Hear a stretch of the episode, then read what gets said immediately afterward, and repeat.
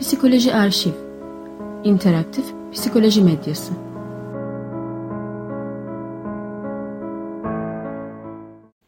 Yazının adı Rehabilitasyon Merkezi'nde psikolog olarak çalışmak. Yazar Selin Cennet Gülmez. Seslendiren Emel Zoraloğlu.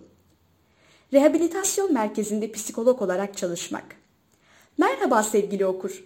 Bu yazıyı okuduğuna göre bir psikolog ya da psikolog adayısın. Aklında olması muhtemel sorularsa şunlar. Rehabilitasyon merkezinde psikolog olarak çalışmak nasıl bir deneyim? Rehabilitasyon merkezinin avantajları, dezavantajları neler? Ek eğitim almak gerekir mi? Rehabilitasyonda çalışılmak konuşulduğu kadar zor mu ya da kötü mü? O zaman rehabilitasyon merkezinde psikolog olarak çalışmak yazısında hangi bilgileri alacağına başlayalım. Okumakta olduğun yazıda rehabilitasyon merkezinde çalışan psikolog görevleri, yönetmeliğe dair bazı detaylar, sorumluluklarımız ve haklarımız, rehabilitasyon merkezinde karşılaşacağınız tanılar ve hakkında bilgi edinmeniz gereken konular, bilmeniz gereken kavramlar, kısaca rehabilitasyon jargonu yani mesleki terimler yer alacak. Ek olarak artı ve eksi yönlerini de öznel yargılarla ekleyeceğim. Rehabilitasyon merkezinde psikolog, sorumluluk ve görevleri. Öncelikle ders saatlerinden başlayalım. Bir psikolog eğer çalıştığı kurumdaki tek psikologsa girmesi gereken ders sayısı haftalık en fazla 20 saattir. Bir özel eğitim öğretmenine ise 40 saat ders yazılabilmekte, böylece günlük 8 saat dersin hepsini full dolu geçirebilmektedir. Eğer psikolog çalıştığı kurumdaki ikinci psikologsa ve öğrenci sayısı 300'ün üzerinde ise yani ikinci zorunlu personel olarak kurumda çalışıyorsa 40 saat derse girebilir, destek eğitim programına dahil edilebilir. Her ne kadar yönetmelikte destek eğitim programına öğretici olarak dahil edilmemiz ikinci planda bir görev olarak sunulsa da kurum müdürleri genelde İsviçre çakısı arıyor. Gelelim rehabilitasyon merkezinde çalışan psikoloğun yönetmelikte birincil vazifesi olan başlıklara.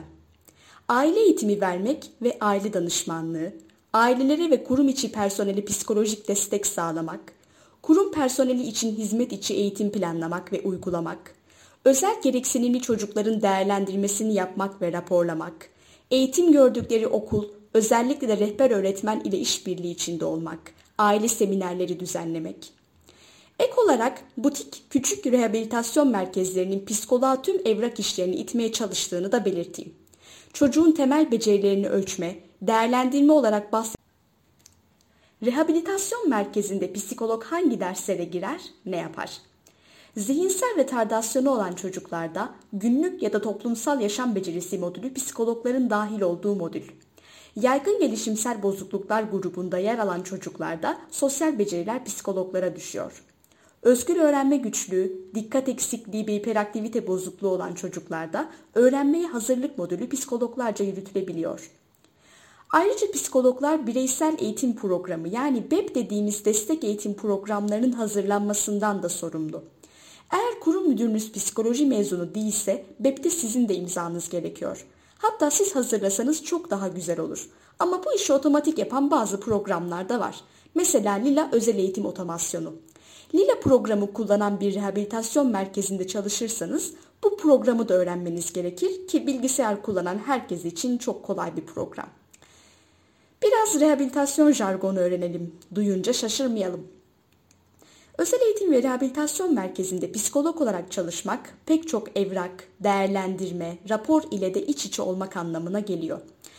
Öğrencilerin değerlendirilme süreçlerinde psikologların kullandığı testlerin yanı sıra kaba değerlendirme formu yani KDF, performans kayıt tablosu yani PKT de var.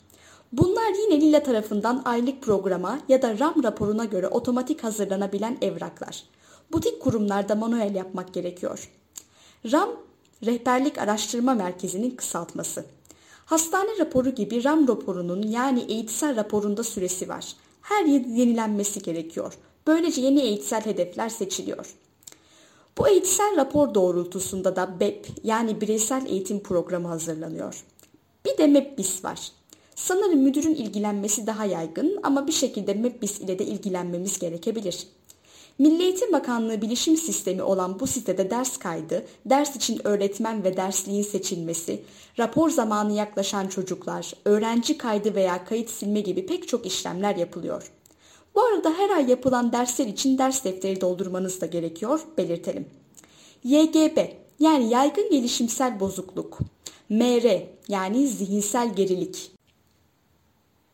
Rehabilitasyon merkezinde çalışan psikoloğun bilmesi gereken başlıklar.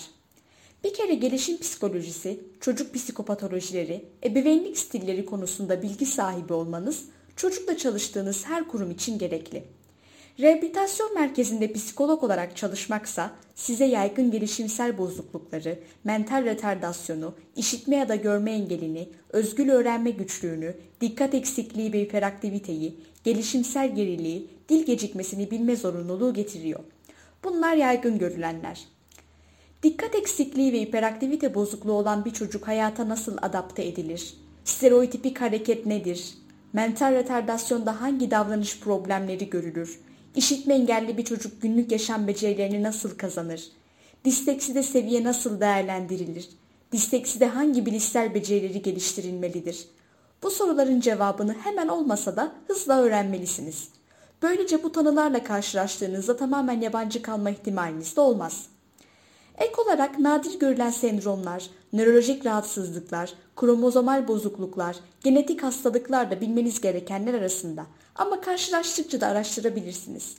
Örneğin Prader-Willi sendromu 16 binde bir görülen bir sendrom ancak ben ilk iş yerimde karşılaşmıştım. Rehabilitasyon psikoloğu hangi eğitimleri alsın?